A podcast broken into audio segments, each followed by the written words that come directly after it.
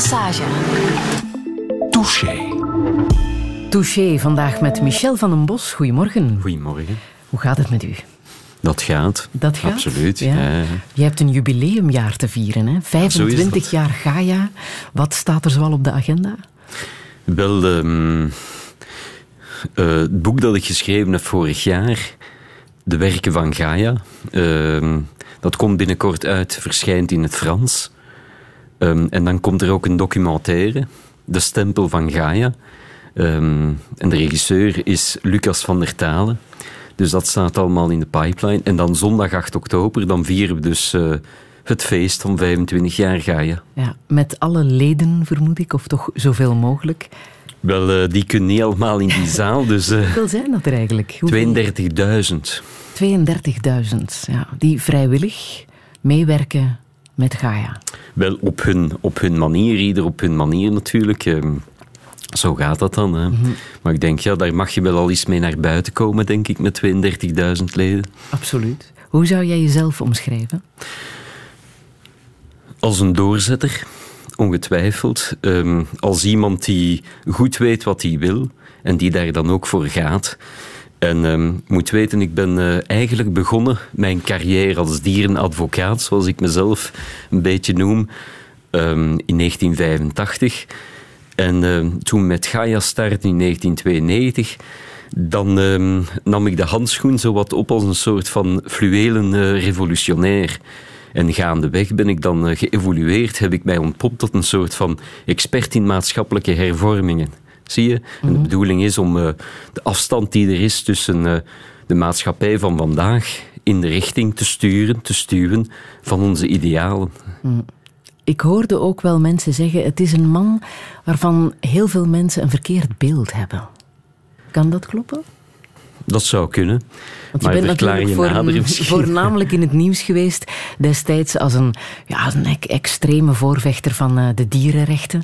En eh, je had daar heel veel voor over. En niet iedereen vond dat eh, ehm, ja, fijn om, eh, om mee te maken. Ja, wel zeker niet diegenen natuurlijk die eh, een belang hebben bij de uitbuiting van dieren. Hè. Ja. Dus die zagen mij niet zo graag afkomen, ongetwijfeld.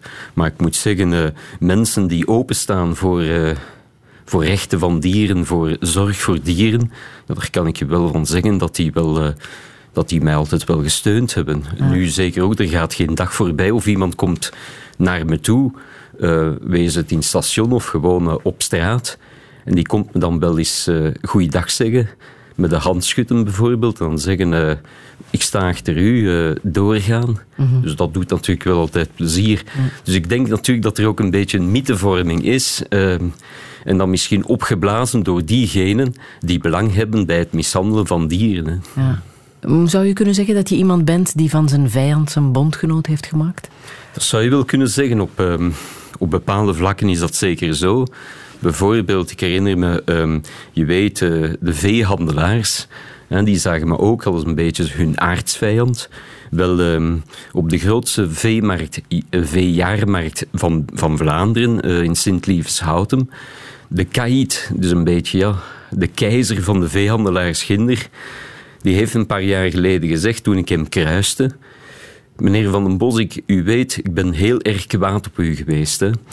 Maar, zei hij dan, ik moet toch zeggen, u hebt hier toch wel heel veel ten goede veranderd, wat ook zo is. Want eh, eh, een goede twintig jaar geleden was dat daar dus werkelijk een, een catastrofe. Het was een, een slagveld. Hè. Je zou bijna kunnen zeggen dat het een soort Vietnam was, hè, waar dieren dan eh, mishandeld werden, geslagen, ge- geklopt. En ehm, wat mij interesseert, dat zijn dus toch wel... ehm, duurzame veranderingen bekomen, zie je? Dus geen eh, verandering die dan een paar weken duurt, hè, of gewoon maar aanklagen en dan verder niks. Nee, ik ben ook iemand die oplossingen wil aandragen.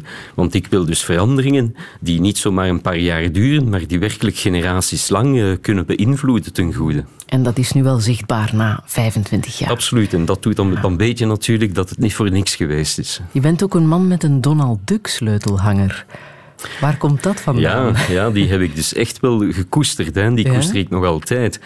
Wel, eh, nu toch al wel een tijdje geleden, in 1993, dan voerden wij ergens in Wallonië ehm, een actie, een petitieactie. We proberen dan eh, handtekeningen te verzamelen. Ik denk zelfs dat ergens in, um, in Braine-l'Alleud was. En um, verzamelde actie te, handtekeningen tegen foie gras. Hè. En ineens zie ik daar dus een, een moeder met haar zoon op mij afkomen. En uh, die jongen, ik zag dat, die zag er wel zichtbaar wat achterlijk uit. Hè. En, en die jongen komt naar me toe. En uh, ik hoor die moeder zeggen, ga je hem dat geven? En ik zie die jongen knikken. En die, uh, en die geeft een Donald Duck sleutelgangertje. En dan, hij zegt er dan bij, pour que ça porte bonheur, zei hij. En dat heb ik altijd onthouden.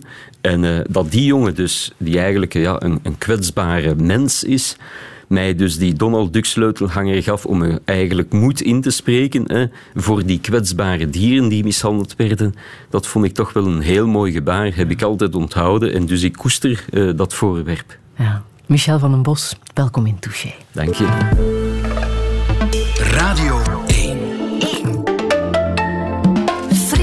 Friedel Lassage.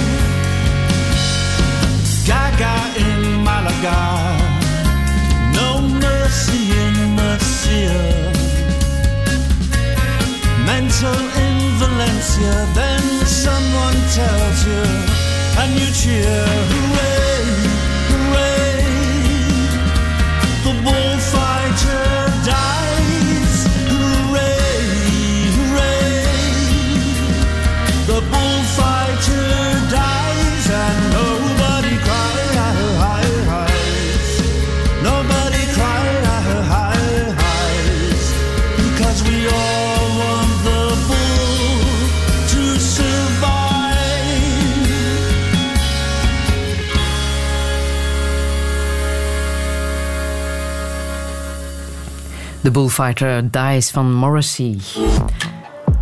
De politie meldt een defect voertuig op de Antwerpsring richting Gent in Merksem op de rechterrijstrook. Touché. Michel van den Bos, ik liet het niet voor niets horen. Dat nummer van Morrissey, de Bullfighter Dies. Een medestrijder als het gaat over uh, het afschaffen van stierengevechten. Maar hij stelt het wel heel erg scherp door hooray te roepen als uh, de stierenvechter uh, de arena niet levend verlaat. Wat denk je daarbij? Dat, dat gebeurt wel eens. Mm -hmm. um, natuurlijk, bon, um, wel, de stier mag ook wel eens winnen. Um, en uiteraard, ja, ik denk dat het wel overeenkomt met het buikgevoel van heel veel mensen die uh, wat die stieren aangedaan wordt natuurlijk als een groot onrecht zien, als een grote vreedheid zien. Want als die stier het overleeft in de arena, dan wordt hij nadien toch afgemaakt. Zie? Dus is uitstel van executie. Moet je weten, uh, je sprak daarnet van extreem. Wel, uh, Morrissey heeft zowat de reputatie om uh, zijn ideaal nogal extreem voor te stellen. Um, ik denk toch wel dat je mag zeggen dat de waarden waar Gaia voor staat, vandaag, 25 jaar geleden, klonk dat wel iets anders, maar vandaag toch wel door een groot deel van de bevolking, om niet te zeggen het overgrote deel, wel gedeeld wordt. Als je ziet uh, dat onze prioritaire doelstellingen, en we laten dat dan onderzoeken uh, via uh, opiniepeilingen en zo, wel daar staan toch wel altijd meer dan 80% van de bevolking staat daarachter, steunt dat. Dus ja, ofwel natuurlijk goed, ik kan dan toch moeilijk zeggen dat, dat wanneer zo'n groot deel van de bevolking die doelstellingen steunt, dat, dat we dan extreem zijn. Dat die mhm. prioriteiten waar we voor opkomen, dat dat extreem is. Dat je ondertussen heel veel mensen kan overtuigen van die dierenrechten, bleek ook afgelopen week. Hè? Want je bent uh, afgelopen week samen met uh, minister van Dierenwelzijn Ben Wijts een petitie gaan overhandigen aan de Europese Commissie tegen lange afstandsvervoer voor uh, levende dieren, ondertekend door 1 miljoen Europeanen. Dat kan al tellen. 1 miljoen 69.715 om precies voilà, te zijn. Dat weet je al heel helemaal precies. En als je dat filmpje ziet dat daarover gemaakt is, ja, daar hoef je inderdaad geen twee keer bij na te denken. Hè. Dat is schrijnend uh, wat ja, daarop te zien is. Zeker die transporten die uh, naar het Midden-Oosten, naar Noord-Afrika, naar Turkije, ook vanuit België. Uh, vervoerd worden. Die dieren, die, het gaat om miljoenen dieren, varkens, paarden, uh, runderen, die over lange afstanden uh, vervoerd worden in schrijnende omstandigheden, inderdaad. Moet je weten, dat is nu al meer dan eh, twintig jaar dat wij daarvoor opkomen. En dat ja, kijken, dat is dan met horten en stoten, gaat dat wel af en toe vooruit. En dan krijg je een stilstand, dan gaat dat weer wat achteruit. de meest recente overwinning of resultaat dat we in dat domein hebben behaald, is het feit dat het Europese Hof van Justitie beslist heeft dat de huidige Europese regelgeving ter zake, die verre van uh, perfect is hoor, maar goed dat die regelgeving ook moet nageleefd worden zodra uh, die transporten uh, de grenzen van de Europese Unie verlaten. En daar wringt het schoentje, want ja, in de realiteit gebeurt dat dus niet. Dus wij pleiten ervoor en samen met de minister Wijts, en ik moet zeggen dat de twee andere ministers van Dierenwelzijn, dus uh, mevrouw De Baats, Bianca De Baats, die staatssecretaris voor Dierenwelzijn in Brussel, en Carlo Di Antonio, de Waalse minister van Dierenwelzijn, steunt die actie ook. Dus onze drie ministers van Dierenwelzijn staan achter onze doelstellingen. Het is te zeggen minstens, en dat op korte termijn, de duurtijd van die transporten verminderen tot, tot acht uur. En, en nog beter zou zijn dus om op termijn dan, op langere termijn, um, die uh, transporten van levende dieren te vervangen door het vervoer van karkassen. Want zolang mensen uh, vlees eten, zullen er dieren moeten gedood worden. Maar ik denk dat je toch wel heel wat wegneemt van dat lijden, van dat verschrikkelijke lijden, wanneer je ervoor zorgt dat die dieren uh, voor vlees dan toch geslacht worden zo dicht mogelijk bij de plaats waar ze dus um, ja, opgegroeid zijn, waar ze vetgemest zijn ik denk dat dat toch wel al heel veel lijnen zou kunnen wegnemen. Dus vervoer van vlees en karkassen in plaats van uh, die dieren, die levende dieren dan. Het gaat om miljoenen dieren dat verschrikkelijke lijn te doen ondergaan. Maar vroeger zou jij zelf persoonlijk voor zo'n lange afstandstransport zijn gaan liggen. Nu praat je met ah, ja. de minister van Welzijn en zorg je dat er een petitie is en ga je die beleefd afgeven aan de Europese Commissie. Is er iets veranderd in jouw tactiek? Wel, um, ik denk dat natuurlijk ook, zoals het eigenlijk een uh, denk, volwassen organisatie betaamt, ja, 25 jaar geleden, zoals ik al geze gezegd heb, daar in het begin, uh, we zijn eraan begonnen als een soort van fluwelen revolutionaire organisatie. Uh, maar gaandeweg natuurlijk leer je ook um, ja, verder kijken dan je neus lang is, in plaats van eendimensionaal aan te klagen, ga je dus ook uh, niet alleen het conflictmodel gaan toepassen, maar leer je dus ook gaandeweg dat overleg ook wel tot resultaten leidt. Je moet natuurlijk wel dat een beetje in de vingers hebben. Je moet dus leren onderhandelen. Um, ik moet zeggen, um, ik ben een diplomaat van nature. Hè? Dus conflicten, ik haat conflicten. Maar het is vaak wel noodzakelijk, wil je een en ander in beweging doen zetten. Dus assertief moet je ervoor gaan, maar tegelijkertijd, je moet ook beseffen wat je kan bereiken en wat je kan uh, verwezenlijken. De lat mag je gerust hoog leggen, maar wanneer je, ja, wanneer je er niet over geraakt, weet je, dan mag de lat wel al iets lager gezet worden om dan gemakkelijker uh, erover te geraken. Reculer pour mieux sauter, zeggen de Fransen. Hè. Ik wil dus even een paar verwezenlijkingen van uh, Gaia van de voorbije 25 jaar op een rij zetten. Mm -hmm. Aanstaande maandag hadden ze moeten plaats hebben, de traditionele paardenkoersen in Krombeke. Maar deze beelden van de dierenrechtenorganisatie Gaia strooiden roet in het eten. Ze kregen uitgebreid aandacht in de pers. België en Nederland hebben de invoer van producten van zeehonden al eerder verboden. Het Europees Parlement zet nu ook het licht op groen voor een Europees verbod. Wilde dieren in circussen leven vaak in erbarmelijke omstandigheden, vandaar het verbod. België volgt daarmee het voorbeeld van Oostenrijk en Groot-Brittannië. Het Vlaams parlement heeft vanavond het decreet goedgekeurd dat onverdoofd slachten verbiedt. Dat gebeurde, en dat is zeldzaam, met steun van alle politieke partijen. Er was één onthouding. Touché. En dat is maar een heel klein deeltje hè, van alles wat jullie de voorbije 25 jaar hebben gedaan. Mag ik zeggen dat 2000 jouw topjaar was? Toen was je man van het jaar voor uh, Humo en stond je op nummer drie in de lijst van mensen van 2000. Ja, zowel in Vlaanderen als in Wallonië. Aha. Dus um, wel topjaar in zekere zin natuurlijk, want uh, dat was het jaar dat we dus die vreedheden op die veemarkten van Anderlecht en Siné hebben aan het licht gebracht. Heel wat mensen waren geschokt. Het land stond op zijn achterste poten. En, en ook buiten onze landsgrenzen. Want uh, ik moet zeggen, die beelden zijn de hele wereld rondgegaan. Zelfs uh, in China zijn ze op de tv, op televisie geweest. Uh, de Vooral omdat je jezelf hebt laten in elkaar kloppen of laten. Het is gewoon gebeurd. Ja, ja, ja, op de veemarkt in, in Anderlecht. Ja, dat was Daar werd je behandeld als een... Dat is waar, als een... dat was dan wel twee jaar eerder. Hè. Mm. Maar uh, dat is wel een, uh, iets dat, dat kruipt natuurlijk in de kleren, hè, Mhm. inderdaad. Maar dat heeft ook uh, heel wat mensen doen beseffen dat, dat er iets grondigs fouts ging. Dus wanneer mensen in staat zijn om, um, om mensen te behandelen of te mishandelen, zoals ze eigenlijk week na week die dieren, die runderen in elkaar slaan, ja, dan loopt er toch wel iets grondigs fout en dit kon niet blijven duren. En, uh, Mhm. en dan twee jaar later kwam dan naar buiten met die vreselijke beelden, hè, waar zelfs de, de Europese commissaris van gezegd heeft, dit is foltering die ik niet kan en niet wil uh, verdedigen. In Zweden de Zweedse minister um, die bevoegd was voor dierenwelzijn, die overwoog om vegetariër te worden nadat hij dus die beelden gezien had. En zelfs ABBA heeft toen een petitie gelanceerd om dus die vreedheden op die markten te doen stoppen. Dat was, dat was nogal wat. Bovendien dan de regering heeft er zich dan mee gemoeid. De minister van Justitie moest zijn injunctierecht gebruiken opdat dus uh, het gerecht ook zou een rechtszaak starten tegen die... Uh, veemishandelaars, die veebeulen dan. En dat, heeft, dat is een proces dat ook uh, zeven jaar heeft aangesleept. Dus uh, ja, inderdaad, dat was wel wat. Ik heb dan ook meegemaakt dat er op mijn hoofd een, um, ja, er was een complot geraamd om mij uit de weg te ruimen in de, in, laten zeggen, de meest uh, extremistische kringen van uh, veehandelaars. Het was ook niet zo lang na de moord op Van Noppen. Dus uh, inderdaad, het waren niet zo'n prettige tijden. Heb jij voor je leven gevreesd? Toen wel, ja. Maar uh, weet je, ik heb een olifantenhuid.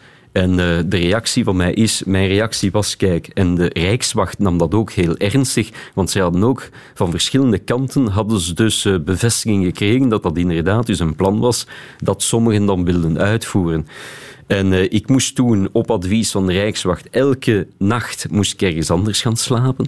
En uh, dan moest ik ook, ik mocht nooit dezelfde weg volgen hè, om naar huis te rijden. Ik moest altijd een andere reisroute volgen. Dus ja, dat was wel wat. Maar goed, dat, dat is mijn temperament. Mijn reactie is dan, ja, je krijgt me niet klein. Ik krijg daarvan nog meer energie. Hè. Niet dat ik dat zo plezant vind, alles behalve natuurlijk, want dat is wel zwaar. Ik herinner me dat ik ooit een lezing ging geven in Ronse. En dat was de tijd toen veehandelaars, kolonnes van vrachtwagens van veehandelaars, mij overal volgden. En toen ben ik in Rons nog in een kast moeten gaan kruipen, want ik werd daar dus belaagd hè, door een horde, ja, ook losgeslagen veehandelaars, laat ons zeggen, die dan op de ruiten timmerden. Dat maakte dus een, een hels lawaai. En toen heeft de Rijkswacht, de politie, is me daar ook moeten komen ontzetten. Hè. Dus dat waren inderdaad wel tijden. Maar die tijden zijn gelukkig blijkbaar hopelijk voorbij.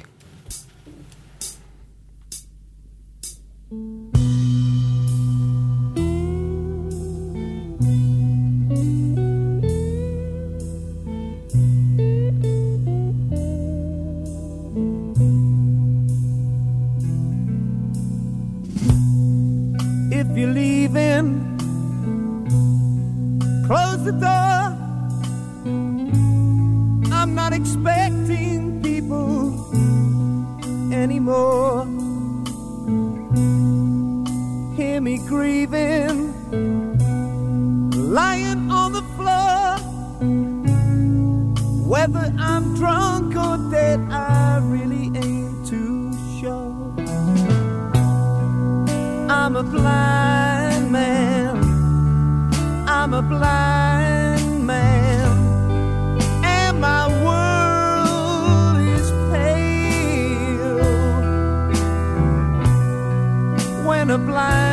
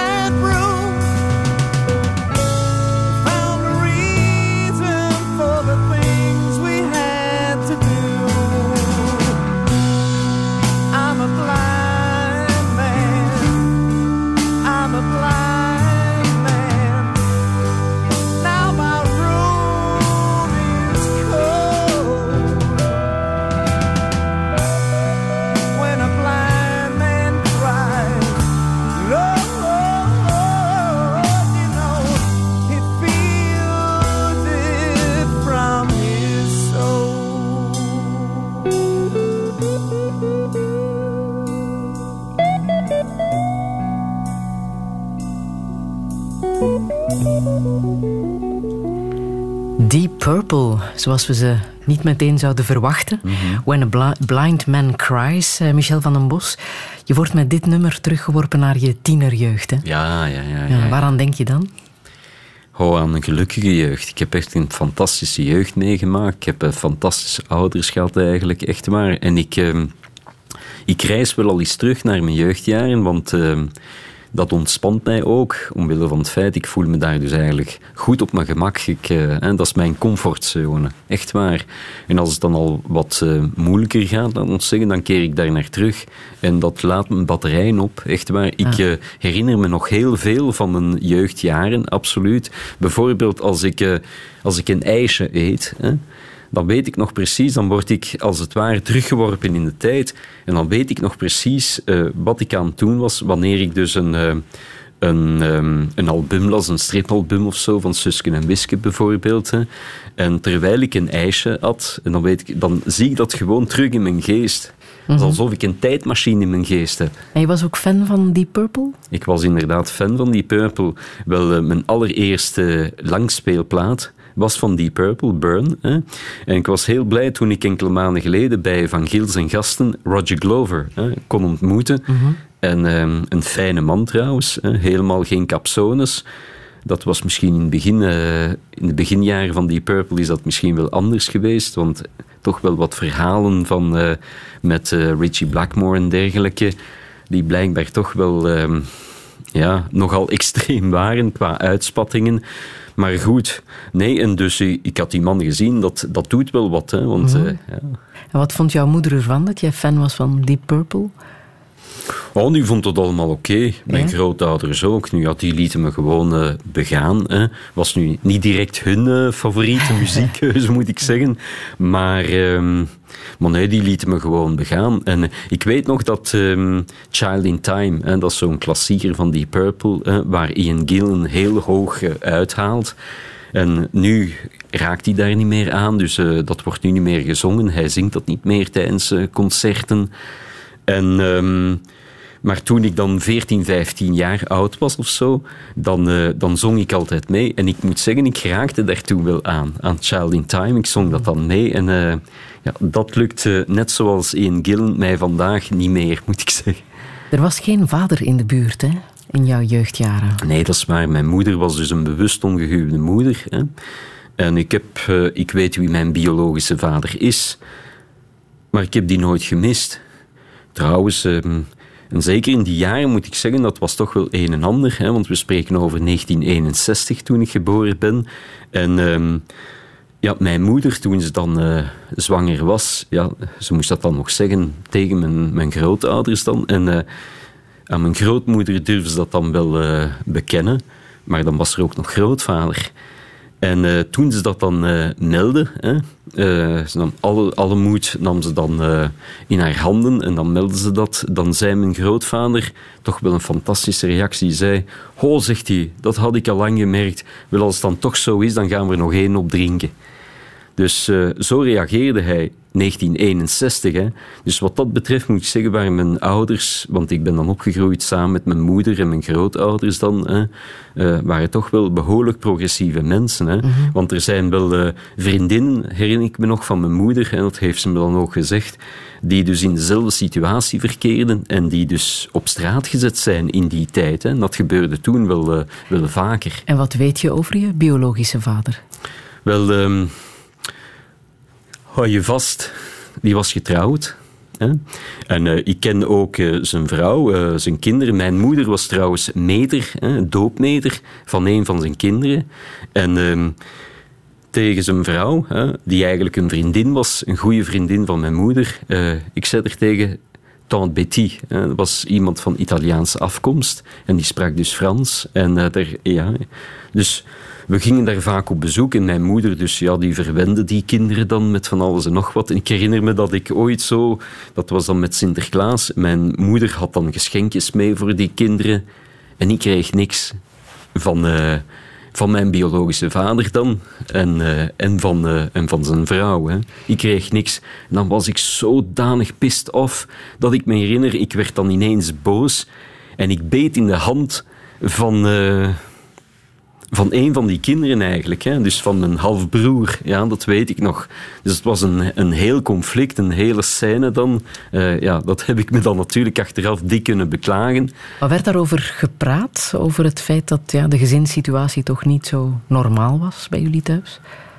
Wow, zoals ik al gezegd heb, mijn grootvader, mijn grootouders, die, eh, ja, zo was het. Hè. Wat kon je eraan veranderen? Ah. Er werd wel over gepraat, maar nu niet meteen in mijn bijzijn.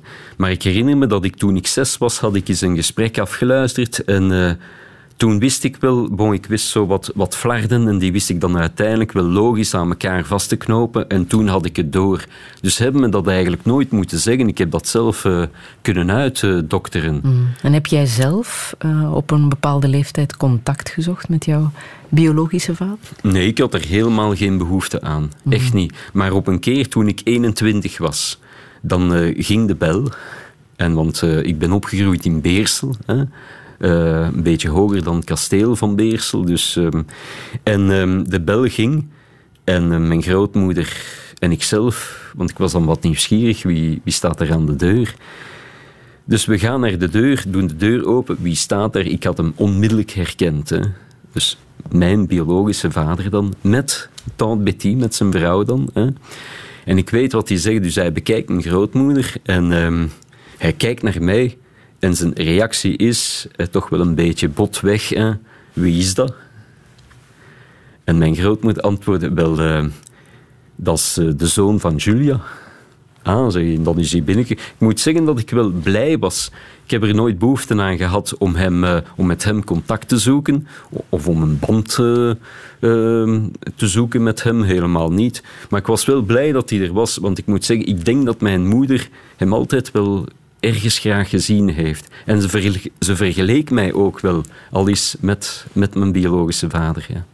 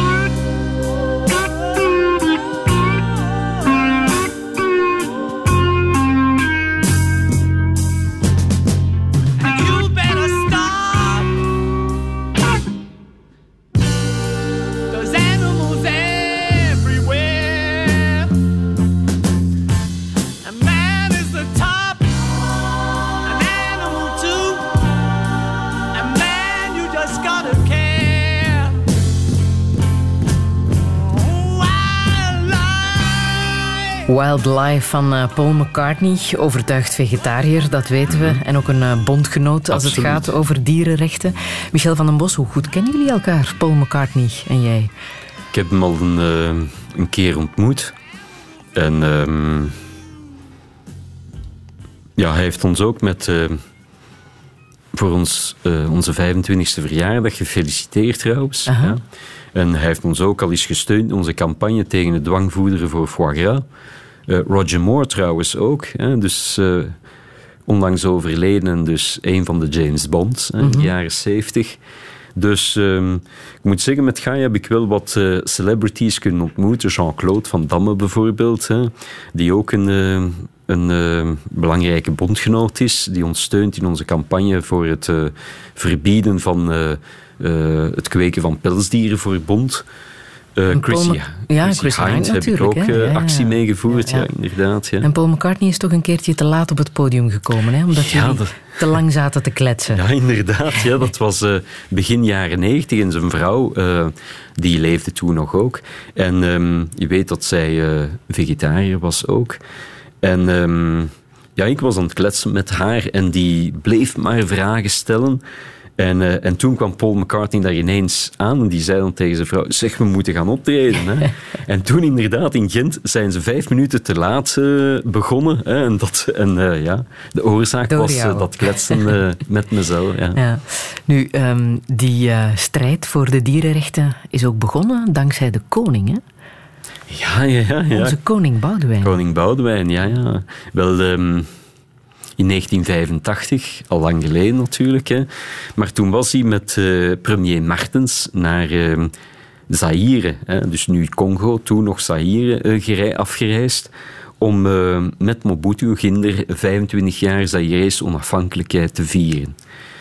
En ehm, daar had hij dan op een gegeven ogenblik chimpansees cadeau gekregen.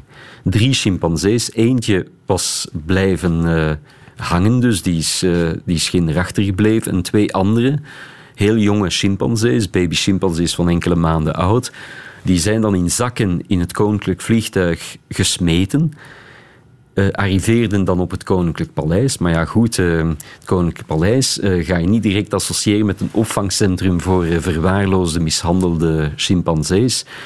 En dus belden ze in alle discretie naar de dierentuin van Antwerpen om die apen te komen halen. Maar dat was niet gerekend met de waard, namelijk ikzelf. En eh, we hebben dat schandaal dan eh, kunnen ontdekken. Ik heb dat aan de grote klok geha- ge- gehangen te beginnen met de morgen, die dan de blokletterde apensmokkel met koninklijk vliegtuig. En ook eh, dat schandaal is de wereld rondgegaan. En toen heb ik eigenlijk wel beseft, ja, hier ben ik voor in de wieg gelegd. Ik had nog nooit een persconferentie gegeven. Ik gaf mijn eerste persconferentie voor een bomvolle zaal dan. En eh, ja, ik voelde dus eh, met elke vezel van mijn huid, ja, eh, dat, dat zat in mijn genen, in mijn DNA eigenlijk. Hier ben ik voor in de wieg gelegd.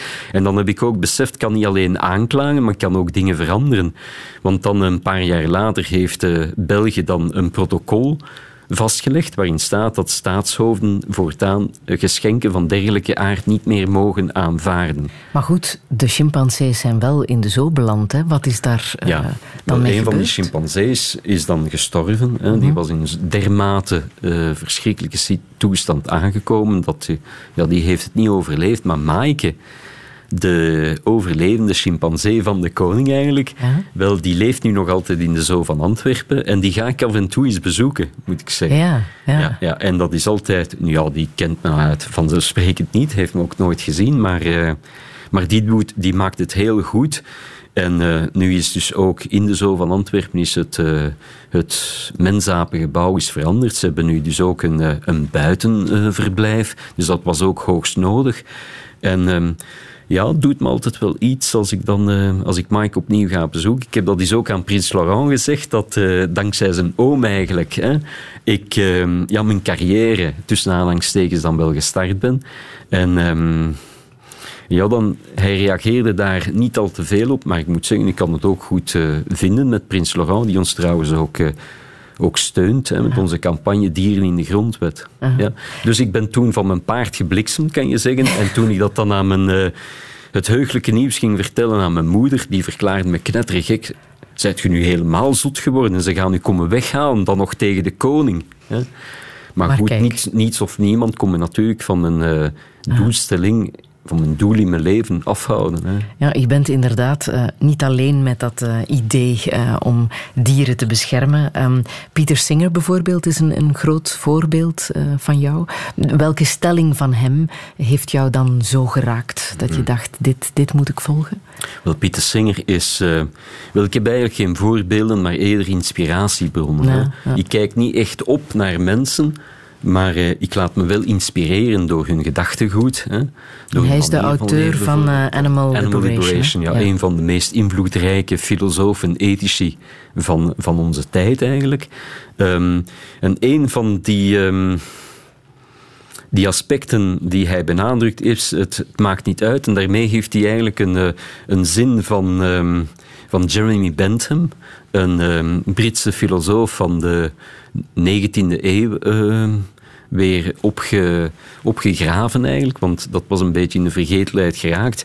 En die man die zei, ehm, het maakt niet uit of eh, een wezen kan denken, en het maakt ook niet uit of een wezen kan, kan eh, praten.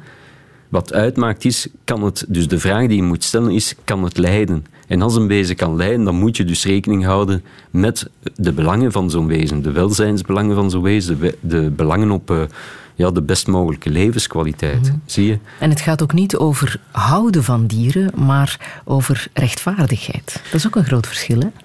Ja, het is, wel, het is natuurlijk gemakkelijk om te zeggen iedereen houdt van dieren. Hè? Maar um, het gaat inderdaad om rechtvaardigheid. Het feit dat, uh, dat dieren die ten minste kunnen voelen, verkeren ook in een heel kwetsbare positie in die mate dat ze zich eigenlijk slecht of helemaal niet kunnen verweren.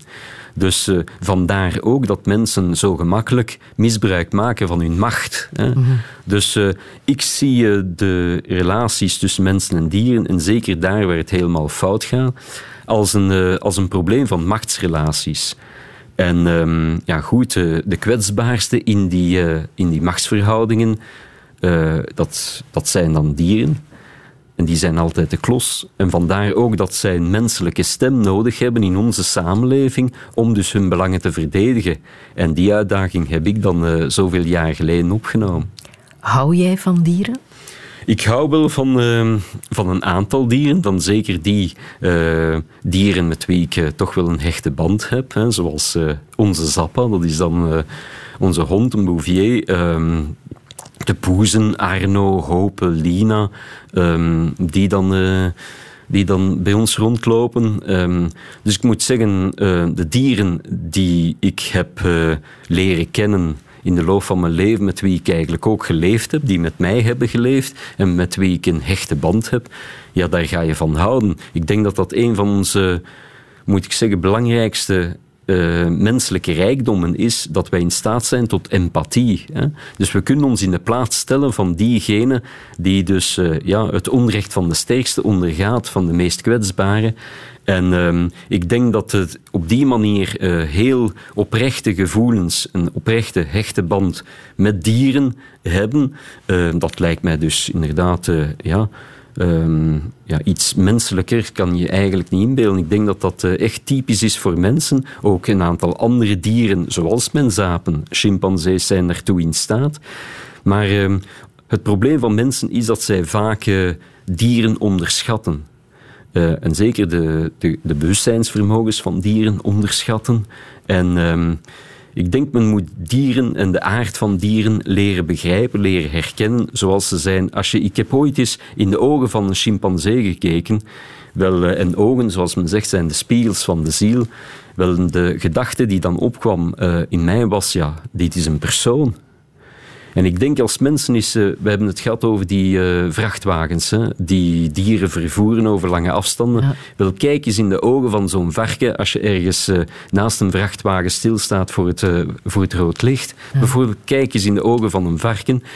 En dan denk in dat, dat in dat filmpje zie je trouwens een koe echt wenen. Hè? Je ziet een traan rollen over Ja, ja, ja. Wel, ik kan dat wenen noemen. In hoeverre natuurlijk dat de emotionele of psychologische dimensie daar ook uh, terug te vinden is, dat is een heel andere vraag. Maar dat dieren ook, ja, als je, zegt, als je tranen, ziet lopen over de wangen van dieren, ja, wij noemen dat dan wenen. Hè? En dan kan je ook gerust zeggen dat zo'n dier uh, inderdaad weent, om welke, om welke reden ook. Maar een dier is in staat ook om te wenen. En dat op ons maakt dat dus een sterke indruk, want wij associëren wenen natuurlijk uh, met, met pijn, met verdriet, met lijden uiteraard. Dus ik denk dat wij mensen moeten leren om uh, dieren te herkennen zoals ze zijn en hen vooral in hun waardigheid laten.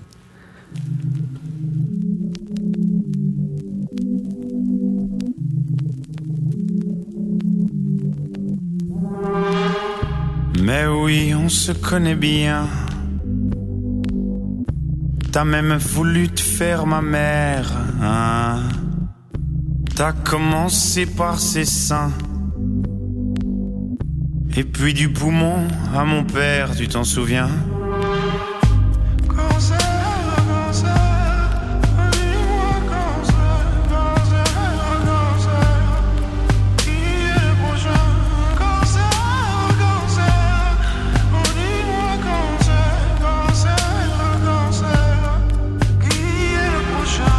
Et tu aimes les petits enfants Décidément, rien ne t'arrête, toi. Et arrête de faire ton innocent sur les paquets de cigarettes. Fumais tu, tu m'étonnes, mais tu m'aides.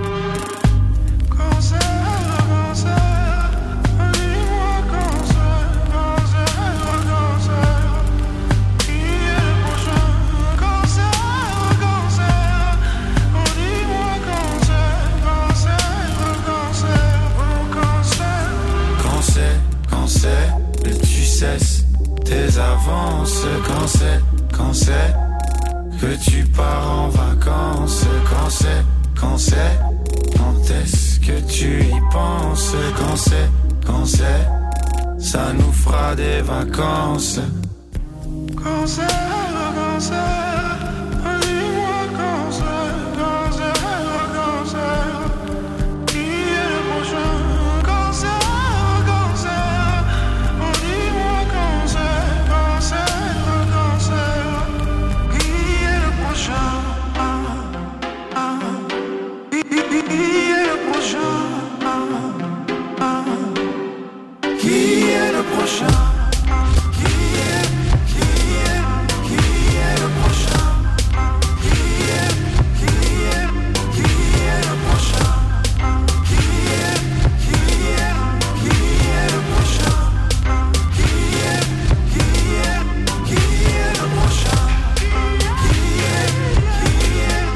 Cancer van eh, Stromae, ook al opgegroeid in Beersel, Michel van den Bos. Kijk eens aan, daar vertel je me wat, want dat wist ik helemaal niet. Ja, waar ook jouw eh, roots liggen. Eh, hoe belangrijk is die plek voor jou, Beersel?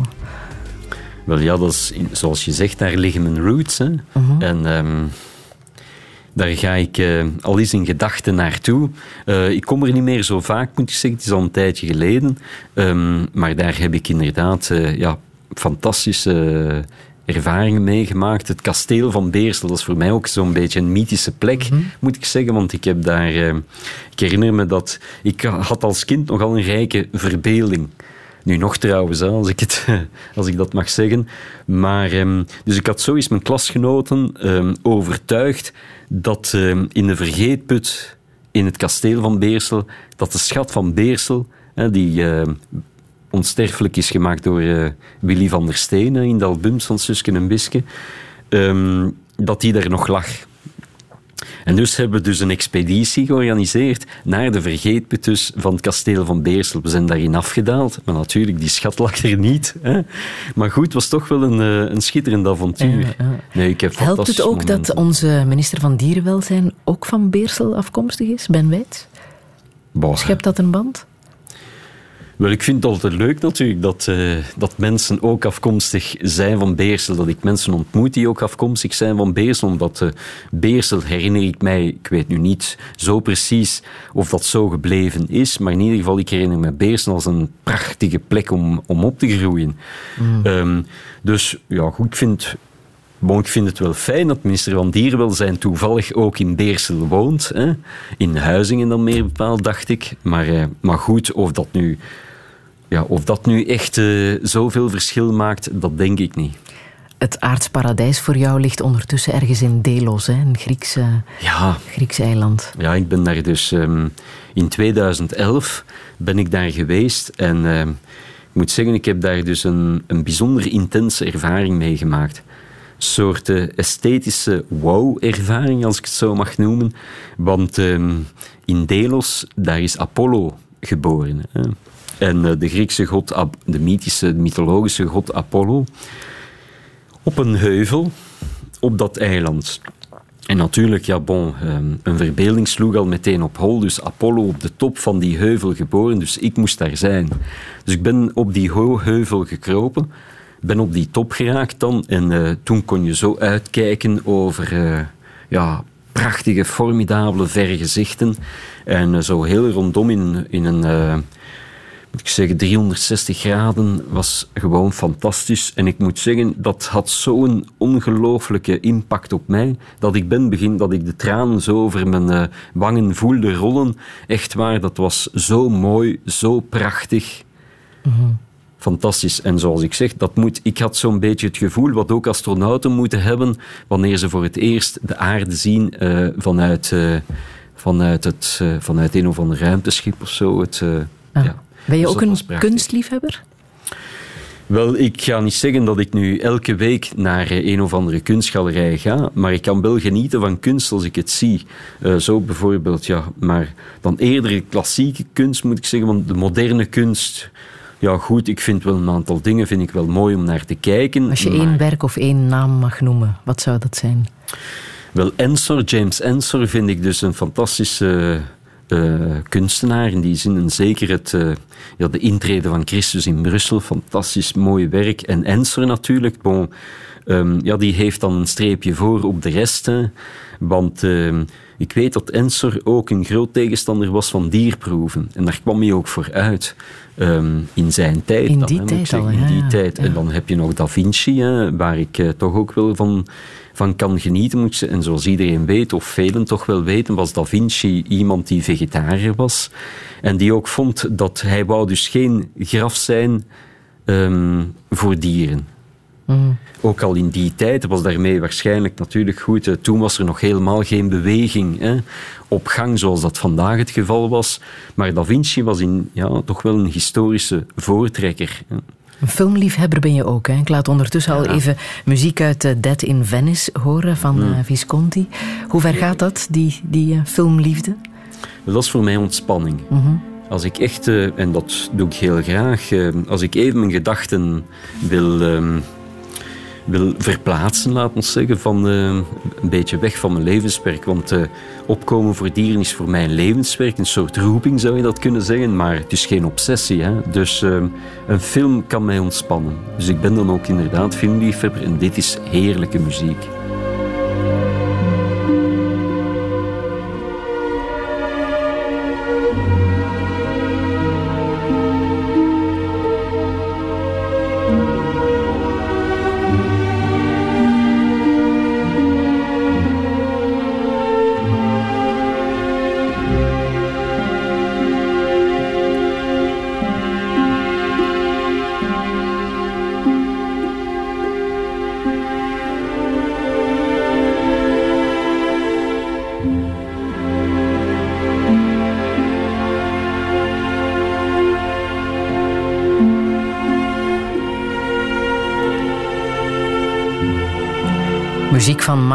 te horen in Dead in Venice van eh, Visconti uit 71 met die geweldige Dirk Bogart in eh, de hoofdrol. Radio 1. Friedel Lesage. Touché. Touché vandaag met dierenrechtenactivist Michel van den Bos. Al 25 jaar lang bepaalt Gaia zijn leven. Een idealisme dat hij te danken heeft aan koning Boudewijn... toen die een stel aapjes cadeau kreeg van Mobutu. Als student moraalwetenschappen kon hij het niet aanzien dat deze dieren wegkwijnden in de zoo.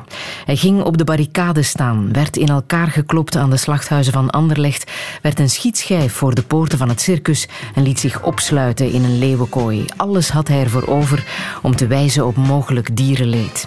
Tegenwoordig opereert hij meer achter de schermen. Is er een minister van Dierenwelzijn en mag hij trots terugblikken op een hele rits verwezenlijkingen. Maar hoe moet het verder met deze wereld? Hoe gaat het met zijn gezondheid? En gaat hij door tot het einde? Dit is Touché met Michel van den Bos. Goedemiddag. But pulled in just behind the bridge, he lays her down. He frowns, gee, my life's a funny thing. Am I still too young? He kissed her then and there. She took his ring, took his babies. It took him minutes, took her nowhere. Heaven knows he'd have taken anything. Night. She was a young American. She was the young American. All night. But she was the young American. Standing right through the picture window. She finds a slinky vagabond. Coughs as he passes a Ford Mustang. Heaven forbid she's take anything. But the and his title for nothing. This is a step and cuts his hand. Nothing, swoops like a song. She cries, Where have all Papa's heroes gone? All night. She wants a young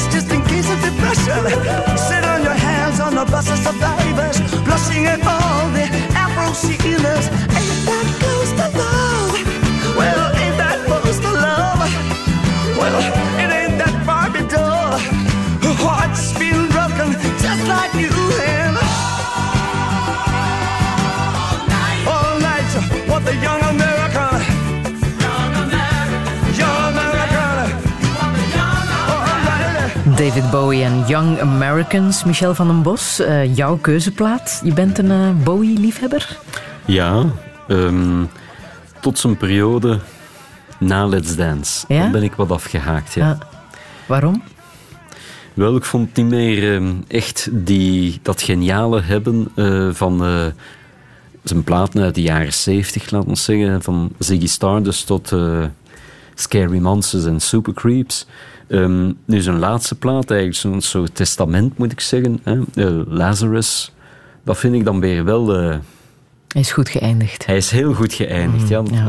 Daar is- hoorde ik dan toch weer flarden van genialiteit die we van Bowie eh, gewend waren. Hè. Mhm. Dus, ehm, maar dit hier, moet ik zeggen, Young Americans, dat vind ik echt topplaat. Ik hou wel van dat soort muziek. En bovendien, waar Bowie ook toont, is toch wel een, ja, een, een plaat die hij gemaakt heeft in, vroeg in zijn carrière, toch? En waar je toch al merkt die flexibiliteit van zijn stem, wat hij allemaal aan kan.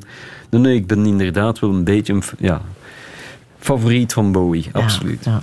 Michel van den Bos, als jij nu één wet zou mogen bijschrijven in het Belgisch wetboek, wat zou dat dan zijn? Ik moet je zeggen, Friedel, ik heb er al eentje bij geschreven. hè? Ja. Ehm, Namelijk? namelijk wel artikel 1 van de wet, van de dierwelzijnswet, die is gewijzigd in 2008. En ehm, die heb ik, daar heb ik een beetje aan meegeschreven, moet ik zeggen. En die is dan op een paar maanden in het parlement eh, gestemd. Dat was dus na de vrijspraak van die eh, Anderlechtse veebeulen die dan in eh, 2007 vrijgesproken zijn. Nu, uiteindelijk, de, de veemarkt van Anderlecht is dan gesloten. Hè, dus dat, dat was dan wel, wel weer een goede uitkomst van die hele eh, procedure, moet ik zeggen. Maar die veebeelden zijn vrijgesproken omdat de rechter oordeelde... Ja, het was niet echt hun bedoeling om die dieren te pijnigen. Het pijnigen van die dieren was een middel om ze te verplaatsen. Wat compleet absurd is natuurlijk. Dat eh, was weer een illustratie van die ivoren toren en de afstand tussen gerecht en samenleving en maatschappij. Maar de rechter baseerde zich eigenlijk op een letterlijke interpretatie van wat er in de wet stond. En die wet die zegde dat, ehm, dat je een bijzondere intentie moest hebben. Dus inderdaad, het doel moest zijn, je moest werkelijk willen, hè, wetens, die dieren pijnigen. Dus je moest eigenlijk een soort van eh, sadistische psychopaat zijn. Wou je dus, eh, laten we zeggen, wou, een rechter erkennen dat er eh, sprake was van diermishandeling. Dus dat ging veel te ver in die zin natuurlijk. Ja, dan, dan komt er eigenlijk op neer dat de wet alleen maar bestraft wanneer je dus twintig keer over een dier rijdt, het daarna ophangt en dan nog eens in brand steekt. Ik bedoel, ja, waar gaan we naartoe? En dus hebben we die wet veranderd en waar stond dat... eh, het nutteloos moest zijn, de mishandeling, laten we zeggen, of het pijnigen. En zo kan iedereen natuurlijk altijd wel enig nut. Zo'n veehandelaar die zou kunnen zeggen, ja, ik heb op die beesten geslagen. Want eh, beter dat dan dat ik s'avonds uit frustratie mijn vrouw afklop, bijvoorbeeld. Hè. En dus hebben we gezegd, ja, dat wordt nutteloos, dat moet eruit, dat wordt wetens ook. En we gaan dat vervangen door zonder noodzaak. En zo is het ook gebeurd. En ik denk dat dat dus eh, vermijdt dat dergelijke vrijspraken in de, in, de toekomst nog zouden kunnen eh, gebeuren. Vanaf 1 januari 2019 wordt ook het onverdoofd slachten wettelijk verboden. Voel je dat ook aan als een overwinning? Ja, ja, ongetwijfeld. Daar zijn we echt wel trots op, omdat het, eh, ja, het heeft 22 jaar geduurd. We hebben er 22 jaar voor geijverd. En dan uiteindelijk met... eh, we hebben hemel en aarde moeten bewegen, enorm veel weerstand binnen bepaalde kringen eh, eh, gekregen. Maar toch, als je dan uiteindelijk, we hebben die hele politiek, die hele politieke wereld, want het is ook zo in Wallonië. Wallonië heeft eenzelfde wet aangenomen, gestemd met een overgrote meerderheid, op een paar onthoudingen na dan. En eh, ja, als je dat dan weet te bereiken, een hele ommekeer bereikt ook in de mentaliteit van de politieke wereld, die dus jarenlang eh niet zei. Jarenlang was dat een taboe. Hè. Men, eh, wie, daar, wie daarover durfde rappen, werd al meteen als soort xenofoob eh, eh, beschouwd, afgebrand. Nu moet ik u zeggen dat ik, de voorzitter van Moslim Executief heeft in de krant gezegd Gaia is niet xenofoob. Dus goed, dat is toch wel... Je merkt misschien dat de mentaliteit wat verandert, maar dit is een van onze grote overwinningen, inderdaad, onze grote resultaten, dat we dus een wet hebben kunnen doen stemmen, dat dus eh, ja, dat onverdoofd slachten, wat toch wel eh, verschrikkelijk veel lijden eh, veroorzaakt, teweegbrengt bij die dieren, bij slachtdieren dan, ehm, ja, dat dat er gekomen is, dat is toch wel echt... daar kunnen we met veel trots op terugblikken, Je absoluut. hebt in dat kader ook Said Dakar ontmoet, de voorzitter van de Unie, of de voormalige voorzitter van de Unie van Brusselse Moskeeën. Ja. Waarom was je zo onder de indruk van die man? Wel, het is één van... Ik heb ehm, wijze mensen ontmoet, verstandige mensen ook eh, in mijn leven tot nog toe. Maar zelden heb ik zo'n wijs iemand ontmoet als Saïd Dakar. Een heel gewone man, hè, inderdaad, voorzitter van Brusselse moskeeën. Maar zo indrukwekkend. Ik ging aan die man zijn lippen.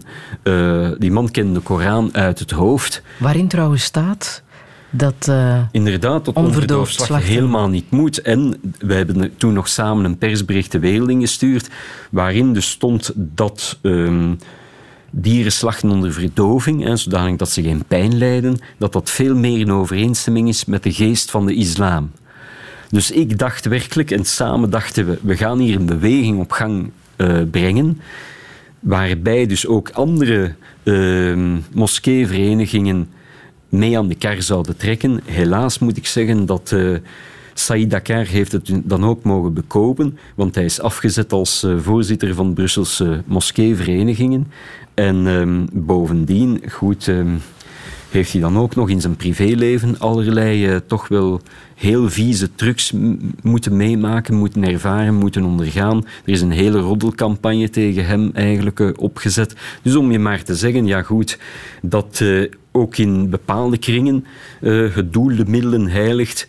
En het is jammer, want dat is een van de grootste ontgoochelingen in mijn leven. Maar goed, nu is alles... Het is wel goed gekomen, want uiteindelijk hebben we die wet dan toch kunnen gestemd, doen gestemd krijgen. Hè, dat onverdoofd slachten wordt nu verboden, legaal. We moeten nog wat wachten, maar het komt er wel. Maar dat was voor mij wel een ontgoocheling, omdat ik echt dacht dat we samen aan de kar konden trekken, dat we samen echt ook de mentaliteit binnen bepaalde kringen van die moslimgemeenschap toch wel zouden kunnen veranderen. En dan heeft hij dat meegemaakt, is hij geconfre- geconfronteerd met een heuse roddelcampagne. Hij is nu van de radar verdwenen. Ik heb hem al enkele jaren dat ik hem niet meer gesproken heb. Dus ik weet niet, ik hoop dat het met hem goed gaat. Maar dat is een van die mensen waarvan ik zeg echt... daar kon ik echt wat van leren, qua wijsheid dan. Nu, ehm, er blijft slecht nieuws komen uit eh, slachthuizen. Tielt hebben we gehad, Izegem onlangs. Ehm, schrik je daarvan dat anno 2017 toch nog altijd eh, zo erbarmelijk eh, aan toe gaat in, in onze slachthuizen? Wel schrikken, ehm, het verbaast me niet, uiteraard. Hè, want als je weet dat er 860.000 dieren per dag geslacht worden in België, dat zijn er zo ongeveer 10 per seconde. Dat wil het hangt een beetje af van slachthuis tot slachthuis, hoeveel dieren ze daar eh, per slachthuis eh, slachten per dag. Maar natuurlijk ook dat helse tempo, ook de mentaliteit ehm, die dus echt de wensen overlaat, wanneer dus dierenwelzijn, de aandacht voor dierenwelzijn, het besef dat je te maken hebt met met eh, wezens met gevoelsvermogen, die dus kunnen lijden, die dus pijn kunnen lijden. Dat zijn dan geen bewegende stukken vlees, laat ons zeggen. Ja, als die mentaliteit niet eens doorgedrongen is tot de bedrijfscultuur. Want eh, het is één zaak om eh, die slachters die zich te buiten gaan aan allerlei eh, mishandelingen en vreedheden met de vinger te wijzen. Terecht natuurlijk, dat kan niet ongestraft gebeuren.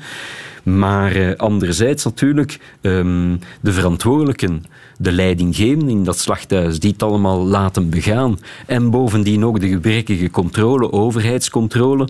De normvervaging ja, maakt dat je dus in dergelijke situaties verzeilt. Dus dat, ik hoop dat dat werkelijk fundamenteel anders kan. En ik, ik heb geen glazen bol, eh, Friedel, maar ik sluit niet uit dat de toekomst van het vlees dat dat niet alleen minder en beter vlees is en dus duurder vlees, zodanig dat die veehouder er dus toch ook wel wat aan heeft dat hij dus ook meer winst kan maken, laat ons zeggen. Want dat is ook belangrijk om uh, dierwelzijnsverbeteringen binnen de veehouderij te kunnen, uh, te kunnen bekomen.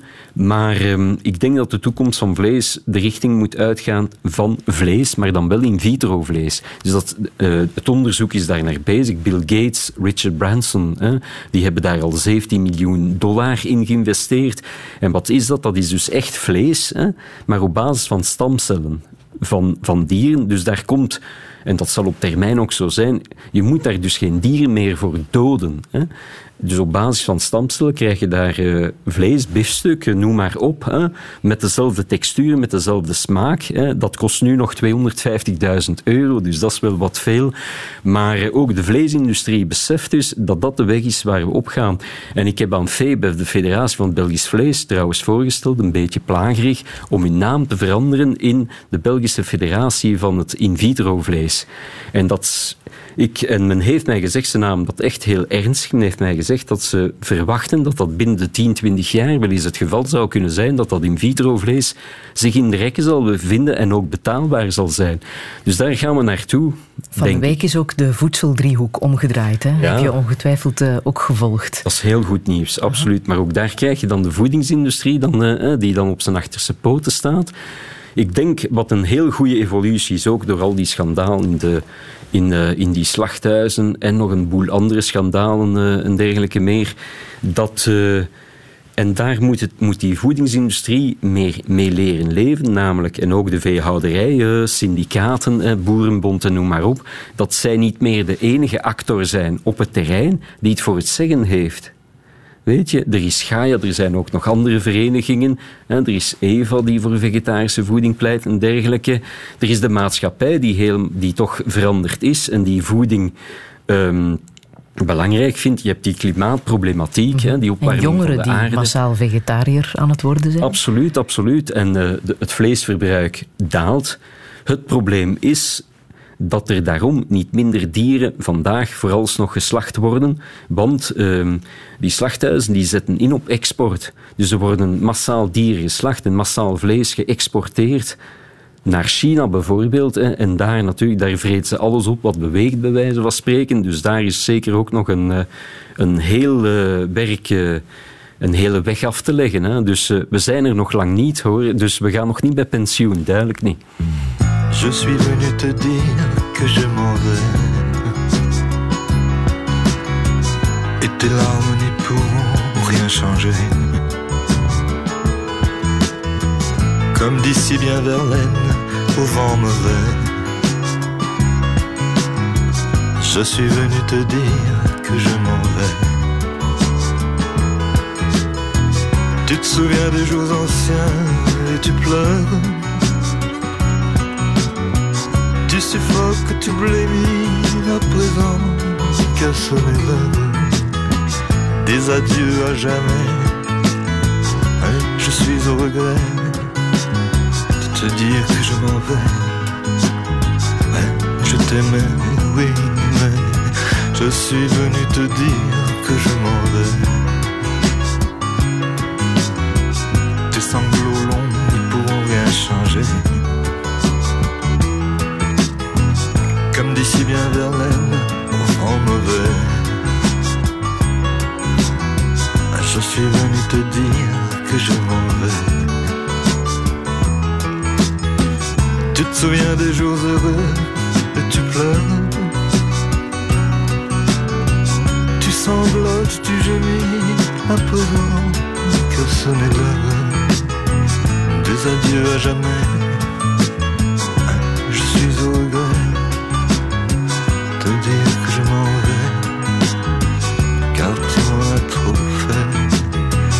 Je suis venu te dire que je m'en.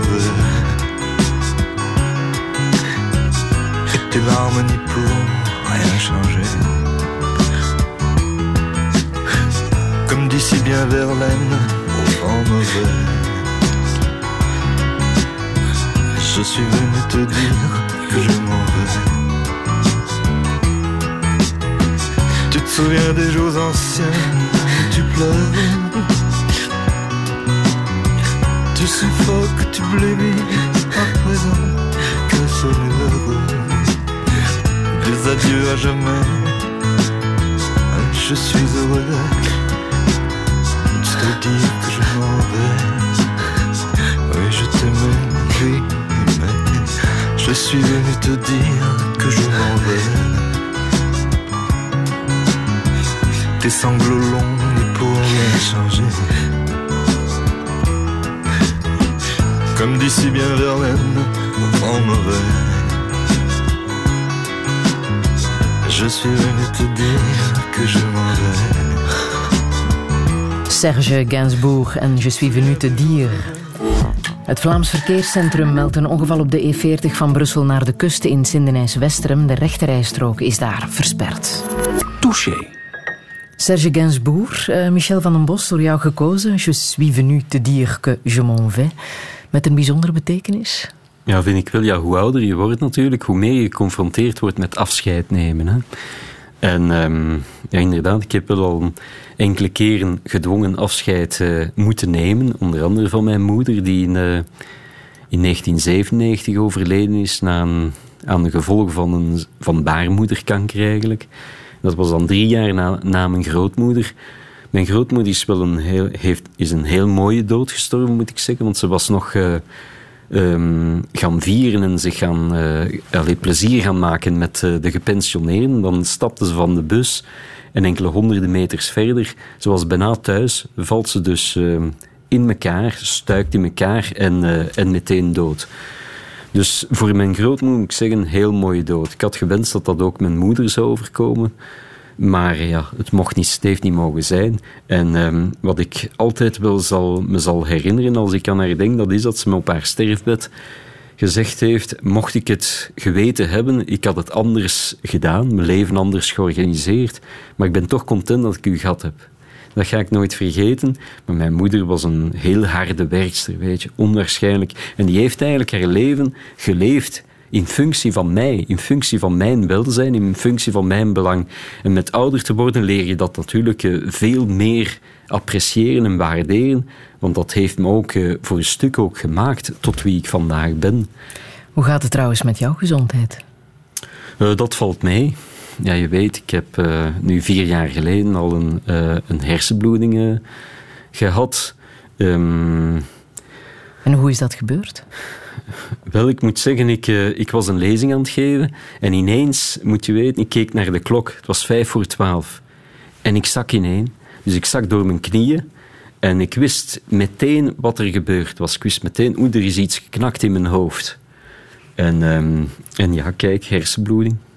En hoe erg was je eraan toe? Wel, ik was aan mijn linkerkant eh, verlamd. Ehm, ik had, ja, je kent dat dan, zo, ik heb dan zo'n scheve mond, hè, je mond staat scheef. Ehm, ik kon ehm, moeilijk verstaanbaar nog spreken. Eh, er kwamen zo wat eh, onverstaanbare klanken uit. Je moest dus heel goed luisteren wat ik dan zegde. En ehm, ja, kijk, maar ik wist, ik kom hierdoor. Dat wist ik ook meteen. Ja? Absoluut. Ik weet niet hoe, weet je, maar Ja? ik wist het, hier kom ik door. En, eh, en hoe wist ik dat? Ik bewoog, ik probeerde mijn tenen te, te bewegen. En dat viel nog mee, dus dat, dat lukte me. En toen heb ik gezegd, oké mensen, op karakter, we gaan ervoor, hier kom ik door. En zo geschiedde ook. Hè. Dus ik heb een, een zestal maanden gerevalideerd. En mijn comeback, dan om het te zeggen, heb ik dan eh, gemaakt in, ehm, in, eh, in Ronse.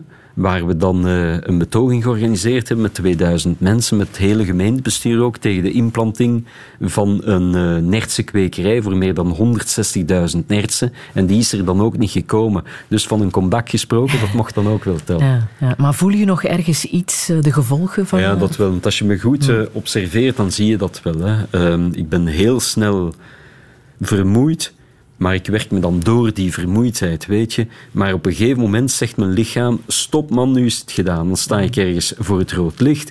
En dan moet ik wel wat oppassen, want mijn drive durft me er wel eens toe brengen om door het rood licht te rijden. Zoals je weet natuurlijk, het verkeersreglement zegt dat je dat zeker niet mag doen. Hè. Ah. Dus als het werkelijk... Maar er, er is zo'n... ben je veranderd door dit nu mee te maken? Ben je een ander mens geworden? Nee. Nee? Nee. Ik hoor vele mensen zeggen die zoiets meegemaakt hebben, ja, dat maakt je tot een ander mens. Wel, ik moet helaas eh, voor die mensen maar zeggen dat eh, dat is niet mijn geval. Ja. Dus eh, ik heb die drive nog altijd van, van vroeger. Ik ga er nog altijd voor. Ik werk nog altijd hard. Ik denk dat dat ook komt dat ik weet ehm, voor wie ik strijd. Ik ben dus een strijder. Hè? En ik weet voor wie ik, schrij- voor wie ik strijd, voor wie ik opkom. En het is zo'n beetje zoals Maarten Luther in der tijd zei, dus ehm, hier sta ik hè, en ik kan niet anders. En zo is dat, denk ik. Dat zit waarschijnlijk in mijn DNA. Ik kan daar gewoon niet, ik, ik kan daar gewoon niet tegenop. Ik, ik, ik, moet daarvoor gaan. Dat is nu waar ik voor in de wieg gelegd werd. En eh, nu mag jij of wie dan ook zeggen, maar Michel doet wat kalmer aan. Dat lukt me gewoon niet. Ja, ben je bang geweest op een bepaald moment dat het misschien niet helemaal in orde zou komen? Er zijn mensen geweest die mij gezien hadden vlak na het dus gebeurd was en ik dan in het ziekenhuis lag, die, ze, die zegden oei, oei, oei, oei, komt dat nog goed? Hè? Maar eh, ik trok me daar allemaal niks van aan. Ik, eh, ik moest eh, in mijn bed blijven, maar eh, ik, eh, ik bleef dus niet in mijn bed en dus eh, ik kon dus niet meer lopen. Hè?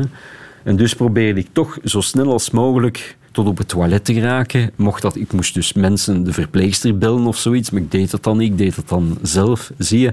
Want ik wilde voor mezelf bewijzen wat ik mezelf beloofd had, namelijk je komt erdoor. Genezen op karakter, dat kan. Op karakter, ik ben daarvan overtuigd. In ieder geval, in mijn geval eh, zit dat wel zo.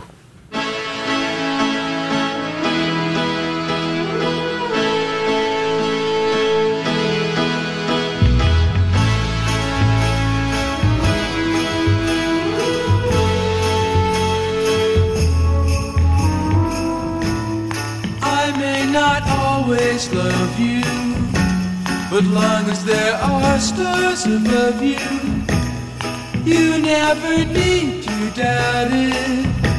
I'll make you so sure about it. God only knows what I'd be without you. If you should ever leave me, well, life would still go on, believe me. The world could show nothing to me. So what good would living do me? God only knows what I'd be without you.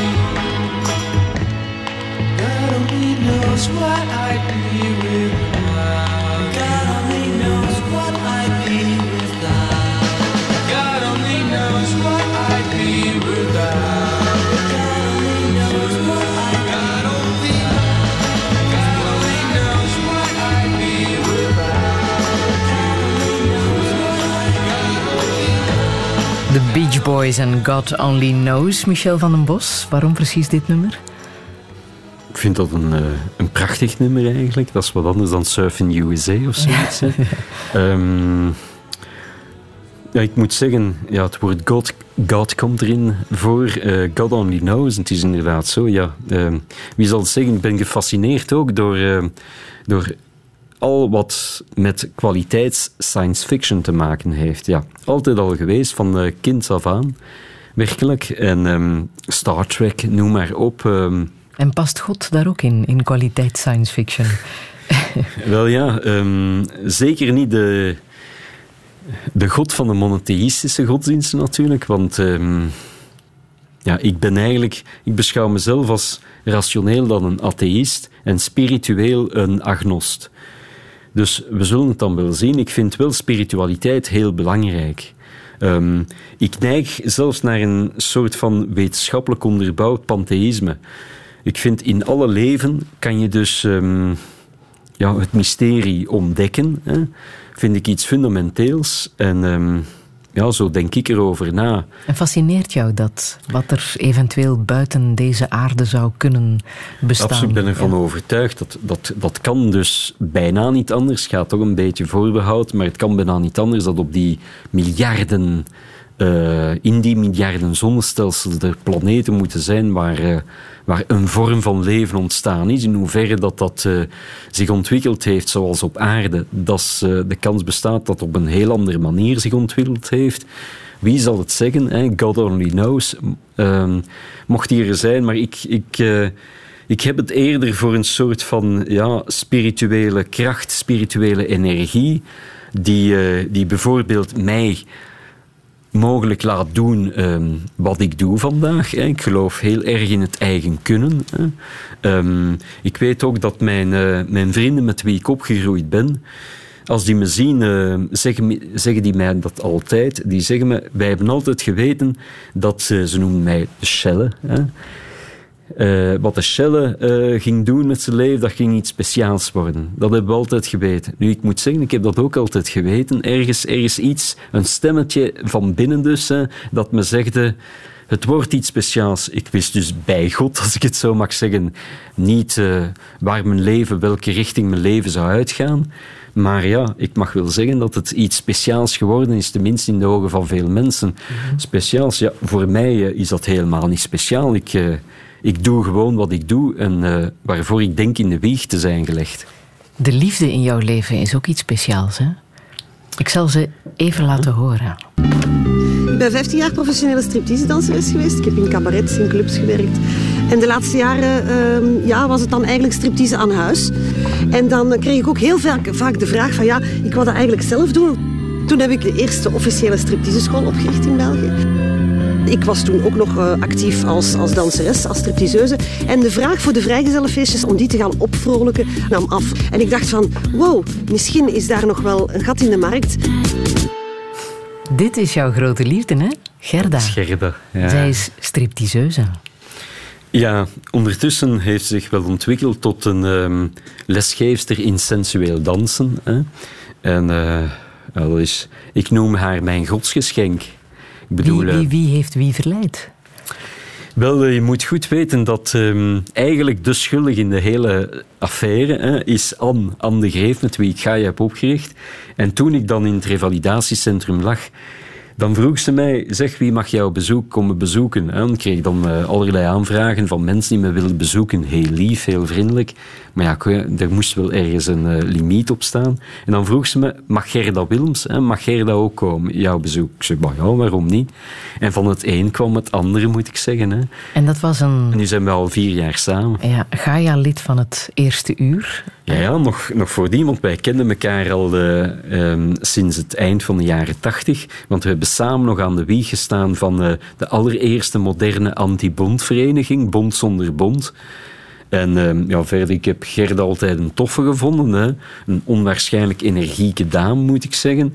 Ehm, maar ja, geen, nooit gedacht dat wij dus zouden samen een koppel vormen. Hè. En dat is nu al vier jaar het geval. Heb ik me zeker niet beklaagd, in tegendeel. En wat is daar gebeurd dan aan jouw ziekenhuisbed? Ja, Wel, eh, zij kwam mij bezoeken met een kaartje. Ze had dus een kaartje mee. Hè? En ze kwam binnen. Dat ze, ze blikt daar soms wel eens op terug. En ze kwam binnen en ze zag dus eh, die hele kamer vol kaartjes. En daar stond zij met haar kaartje. En ehm, ja, kijk, de vonken ehm, die sprongen over in ieder geval eh, bij mij. En ja, hoe gaat het, Friedel? Eh, kijk, ja, dat, is, dat is ook zo'n mysterie, weet je. En ehm, ja, goed, dan, dan wilden ze mij een plezier doen, zei ze. En, ze. en voor haar verjaardag nodigen ze mij dan uit om haar verjaardag te vieren. En ja, goed, dan, dan heb ik, heeft ze me drie dagen ergens in, een, ehm, in een hotelletje heeft ze me daar ondergebracht. En toen gingen we overal dus eh, naartoe met de hond, met Zappa, onze Zappa, eh, wandelen. En eh, ik moet zeggen, op een gegeven ogenblik, en dat was echt niet ehm, bewust of doelbewust, vroeg ik haar of, ehm, of ik mezelf mocht papa van Zappa noemen. Hè? En dat is een van die aspecten die het dan wel gedaan heeft, blijkbaar. Ik heb trouwens ook een, een hele lijst van, eh, van liedjes gezongen voor haar. Hè? En eh, ja, kijk, weet je, als, zoals met alles is dat, het, als ik voor iets ga, dan ga ik ervoor. Ja, ja. En in dit geval was het dus iemand hè, voor wie ik gegaan ben. En, eh, En zij gaat ook echt wel voor haar vak, hè? Eh, zoals ze Ja. stripteaseuse is geweest, heeft ze ook workshops gegeven. doet ze nu nog. Doet ze nu nog altijd, absoluut. En wat mij daarbij opvalt is eh, dat het haar bedoeling lijkt om terug te houden van je lichaam. Dat ze vrouwen leert Ja, dat is zo. te houden van hun lichaam. Ja, dus het is zo, en dat vind ik ook zo bijzonder. Het is zo dat eh, zij dus eh, in haar lessen krijgt ze wel al eens vaak vrouwen, jonge vrouwen van diverse leeftijden, die je werkelijk, zegt ze me dan, ziet binnenkomen, gebukt, alsof ze dus de last van de hele wereld hè, op hun schouders dragen. Eh, onzeker tot en met. En, ehm, en die lessen die helpen die, die dames dan inderdaad eh, zelfzeker worden, hun vrouw zijn en de waarde van hun vrouw zijn eigenlijk eh, herontdekken. En dan, ja goed, dan, eh, dan bloeien die gewoon eh, die bloeien op. Hè. Ja. Dans jij wel eens mee? Ehm, wel, omwil- dat is een van die dingen die, ehm, moet ik zeggen... Ik was vroeger dus wat men noemt een danseur, hè, in mijn jongere jaren. Dat, is ook al, eh, een, eh, dat is ook al jaren geleden, uiteraard. Maar sinds die hersenbloeding eh, wil ehm, de coördinatie, is die coördinatie niet meer zo vlot. Hè, en dus ja, heb ik daar dus een, eh, een punt gezet achter mijn danscarrière, moet Ja. ik zeggen. Hè. Ja. Het was dus, ehm, dus dat gaat wel minder. Ehm, maar goed, kijk, ehm, dat is nu Gerda ding. Hè. Wat ik fantastisch vind, is dat zij, dat zij eigenlijk dezelfde, hetzelfde vuur heeft als, als ik. Hè. En nog iemand die dat heilige vuur heeft, dat is dan... Anne de Greef, met wie ik Gaia heb opgericht. Ik moet je zeggen, eh, ik wil haar hier vernoemen, omdat zonder Anne Gaia ook niet zou bestaan. Hè? Want zij heeft mij eigenlijk over de drempel gehaald. Hè? Ehm, ik moet, moet weten, ik heb haar nog laten screenen in der tijd toen we elkaar ontmoeten. Want eh, ik heb het gehad over Bond zonder Bond. Wel, tijdens ehm, het ontstaan van Bond zonder Bond, dan eh, hebben we te maken gehad met een infiltrant van de bondindustrie. Die is dan achteraf is die dan wel ontmaskerd, hè? maar die was weg met alle documenten hè, ehm, voor de start van Bond zonder Bond dan. En ik wou natuurlijk ehm, geen twee keer hetzelfde meemaken. Een ezel stoot zich geen twee keer tegen dezelfde steen. En, ehm, en ja, toen heb ik haar laten screenen bij de Rijkswacht. En, en gelukkig was, kreeg ik dan wel groen licht. Ik heb haar dat, dat eh, slechts jaren nadien durven vertellen, hè, uiteraard. eh. Maar je bent heel consequent hè, in je leven. Je hebt ook bewust geen kinderen. Dat is ook een deel van jouw verhaal natuurlijk. Inderdaad, en dat komt, denk ik, dat heeft ook veel te maken met het feit dat ik... ja, dat is dus dat heilige vuur, laat ons zeggen, dat ondertussen natuurlijk wel wat... ja, hoe moet ik dat zeggen? Wat... Nee, bon, dat, is, dat is ook wijzer geworden, dat is doeltreffender geworden, zonder enige twijfel. Maar weet je, ik heb altijd wel eh, geweten en beseft dat als ik die strijd echt doeltreffend wil, eh, wil, wil, eh, wil voeren, dan is er eigenlijk weinig of geen plek voor kinderen in mijn leven. Waarom? Omdat ja, ik kom op voor dieren, voor kwetsbare wezens. Dat zijn kinderen ook. En als je kinderen hebt, ja, zodra ze er zijn, kan je ze niet doodslaan. Dan heb je dus echt de plicht om ervoor te zorgen dat zij opgroeien tot volwaardige burgers die weten hoe ze in het leven moeten staan, zie je. En dat, dan moet je daar tijd voor vrijmaken. Die tijd had ik niet en dat is een keuze die ik gemaakt heb in mijn leven. Maar gaat het ook over, we zijn al met te veel op deze aarde? Dat komt, er, dat komt er zeker bij, want uh, ik denk dat dus, uh, en daar ben ik, toch wel, daar ben ik het toch wel eens met uh, Etienne Vermeers, hè, die zoals je weet toch ook ervoor pleit dat, dat we inderdaad, dat die aarde, dat die gewoon helemaal vol geraakt en ook opgeraakt. Hè, want hoe meer mensen natuurlijk die dus ook die aarde exploiteren, uitbuiten en noem maar op, en het, en het lijkt van kwaad naar erger te gaan. Hè. Kijk naar de de klimaatproblematiek, de opwarming van de aarde, de sense of urgency wordt al te zeer met lippendiensten. Hè, er wordt lippendienst aan bewezen, maar wat gebeurt er werkelijk om de dingen fundamenteel te veranderen? Dus dat is te weinig. Dus inderdaad, we leven nu met 7 miljard mensen. Ik denk dat gewoon, als we in 2050 met 9 miljard of misschien nog meer zullen zijn, plus een opwarming van de aarde met de anderhalf tot twee graden. Mensen, ja, dat worden catastrofes die wij misschien niet zozeer gaan voelen hier bij ons nog, maar in andere delen van de wereld wel. En weet je, dat is het probleem met mensen. Die moeten bijna zelf het mes op de keel krijgen. Er moeten catastrofes komen vooraleer het begint te kenteren, zie je. En hebben we die tijd wel? Dat is de vraag.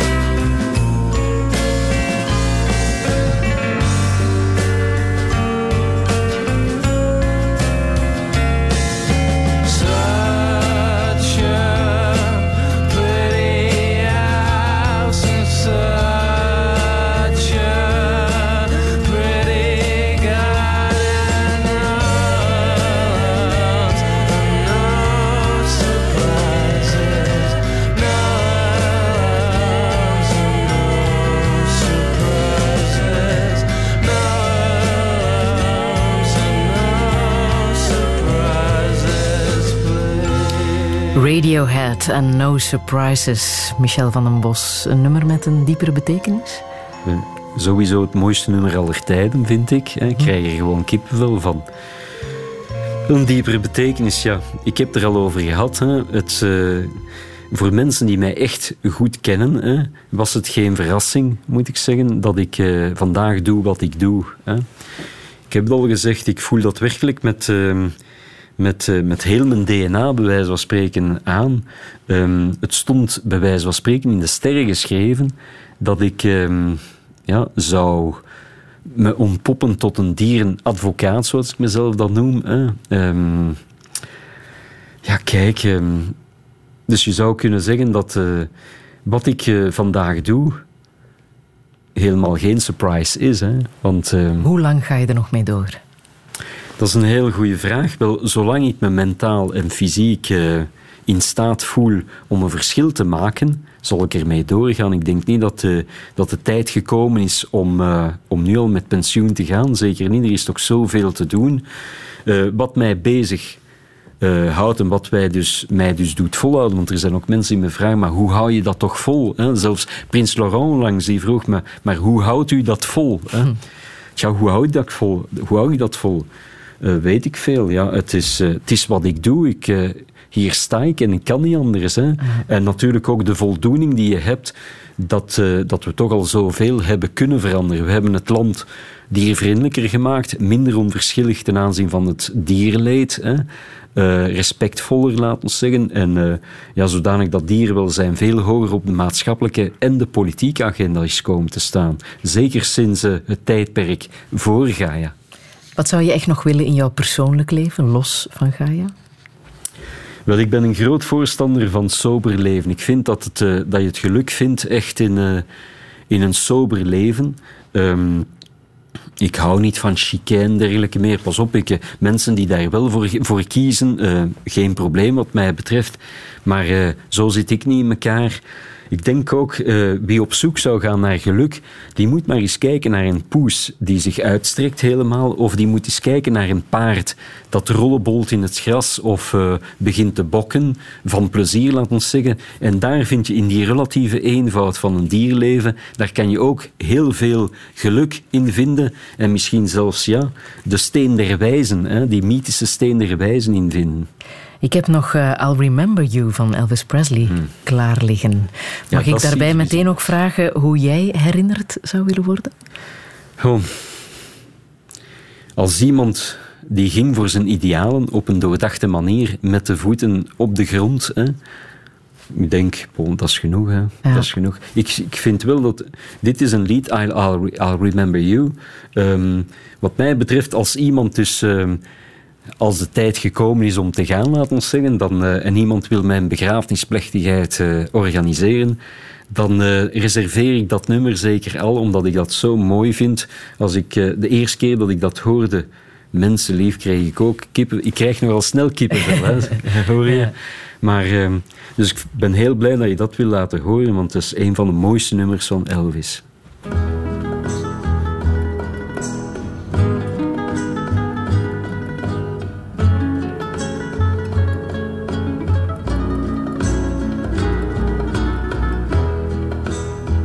I'll remember you long after this endless summer is gone. I'll be lonely, oh so lonely, living only to remember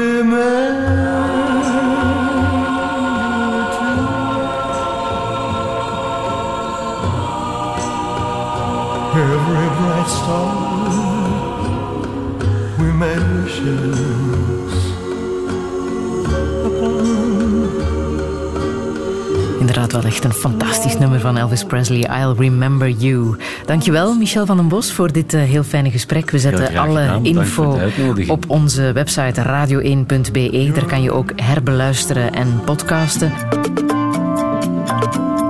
Radio 1.